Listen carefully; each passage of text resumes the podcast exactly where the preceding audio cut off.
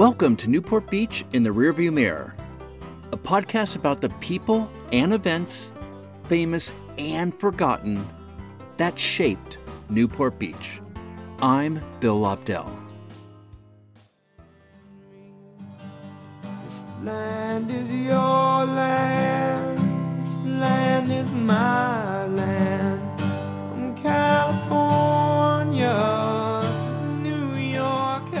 W.S. Collins, the man who built Balboa Island, could be called many things.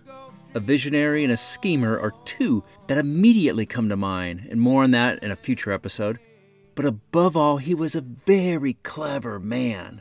By creating Balboa Island's 120 acres out of a mosquito ridden mudflat, Collins believed he had found a way to, as he put it, turn sand into money. And by the way, just the opposite happened. He and his Balboa Island development would go bust by the mid 1910s. But in 1906, when Collins began dredging the bay for sand, silt, and mud to heap on top of his worthless, mostly submerged mound of mud, his alchemy dreams seemed to be becoming reality. But then he got greedy. Three years later, in 1909, Collins wanted to turn more sand into more money and proposed a massive enlargement of Balboa Island's footprint, extending it 800 feet. That's nearly three football fields into the main harbor channel that ran between the island and the peninsula. This land grab, or should it be mudflat grab, would have left only a narrow 700 foot wide waterway for vessels to travel. In fairness, this didn't seem like a totally crazy idea at the time, since the harbor was home to only a couple dozen or so boats, makeshift sailboats, primitive motorboats, rowboats, and two yachts, according to one resident's nautical census. Though one newspaper headline called Collins' proposal to supersize Balboa Island a quote, rape of Newport Harbor, unquote, the Orange County Board of Supervisors approved the plans. But back then, the federal government had the ultimate say so, and the U.S. Army Corps of Engineers sent Captain D.E. Hughes to Newport Harbor to investigate. And you know what? He turned out to be the right man for the job, a person whose farsightedness and passion for the public's right to enjoy public waterways saved the contours of the bay so all of us can enjoy it today. He's an unlikely and unsung hero of Newport Beach history, and it's time, more than 100 years later, that he gets his due.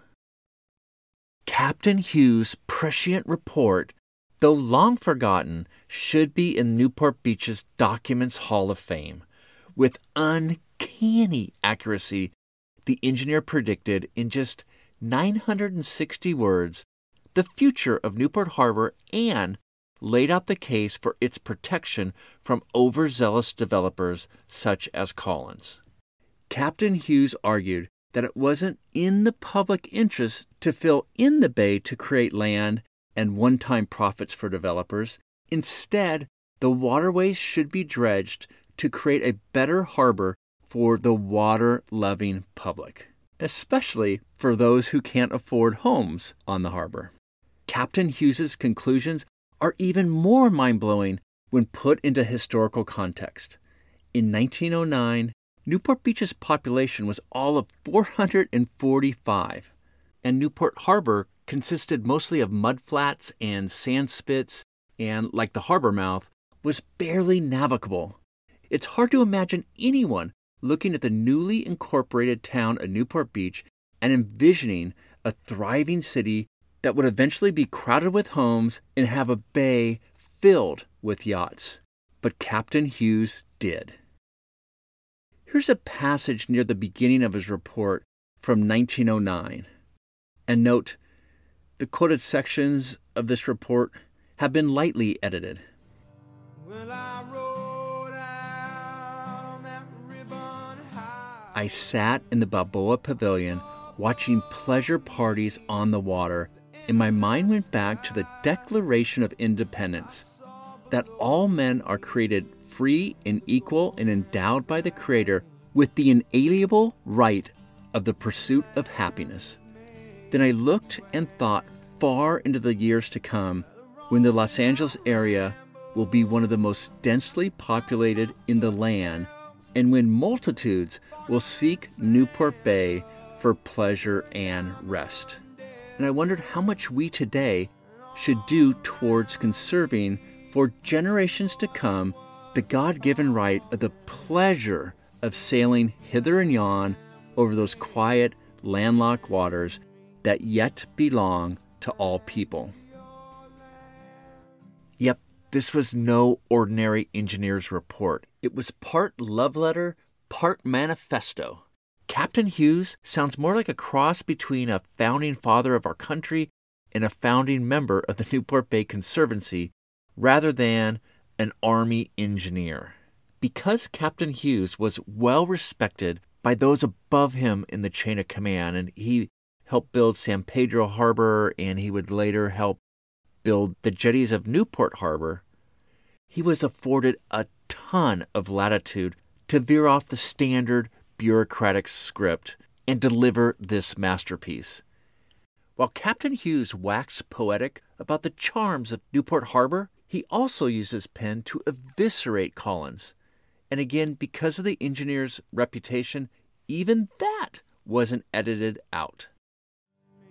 Well, around and I ramble, and I my. Shall we acquiesce in having the waters narrowed down for the sole benefit of any individual who looks back at only the dollar per acre he paid and forward to only the hundreds of dollars of profit per lot which he does not need? For a brief section of his report, Captain Hughes does don his engineer's hat. He writes convincingly about the environmental damage a narrower channel would create. But it's written in engineerese and it's it's all too boring to repeat here. Let's just say, even from solely an engineering standpoint, he couldn't stand the idea of a Balboa Island that's somewhere in the neighborhood of 50% larger than its original size and hogging the harbor. But his report comes back to life when he again becomes a soothsayer, describing a future Newport Beach that sounds a lot like the city today. Well, the sun was shining, so. Someday, the mesa and all around will be covered with homes, and many people will come to enjoy the day in Newport. And it is not the land, but the water they will want to see. He even makes the argument that a more picturesque harbor would increase home values on Balboa Island over the long term, and then he takes another stab at Collins. Hey, Mr. President, I want to talk about the government. Whatever prices may be today, the time is coming when Balboa Island, with waters wide in front, covered with sails and happy people, would be worth far more than it would if enlarged to include the present mudflats and leave only a contracted channel. If the people permit a claimant to fill a single acre out of 10 of mudflats, they have paid them more than is due. One cannot lose what he never had. In his conclusion, Captain Hughes wonders, with a dose of optimism, if his report might benefit future generations who will find pleasure in a stunning harbor packed with boats and other recreation, not oversized residential islands.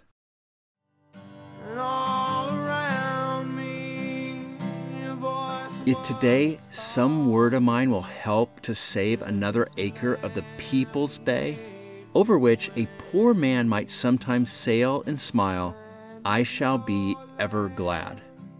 If this memorandum is not all about engineering, it is because I am enjoying the grandeur of Newport Bay, where days of pleasure and of rest will be passed by countless thousands through the ages. Well, the heartfelt report did its job. the U.S. government immediately put a stop to W.S. Collins' plan, and as Captain Hughes predicted, countless thousands through many ages have indeed enjoyed carefree days on the bay, fulfilling the Army engineer's prophecy. So, Captain Hughes, from the future, we look back with gratitude and salute you. Thanks for jumping into this podcast time machine with me and traveling back to the early 1900s to take a look at a prophet who predicted and then helped create Newport Harbor's best future. We'll see you next time. With an with inalienable with ina, with the inalienable with the inal with the inalienable oh, oh my god inalienable with the inalienable with the inalienable oh this will make a good outtake. A narrower channel. A narrower a narrow narrow. A narrow oh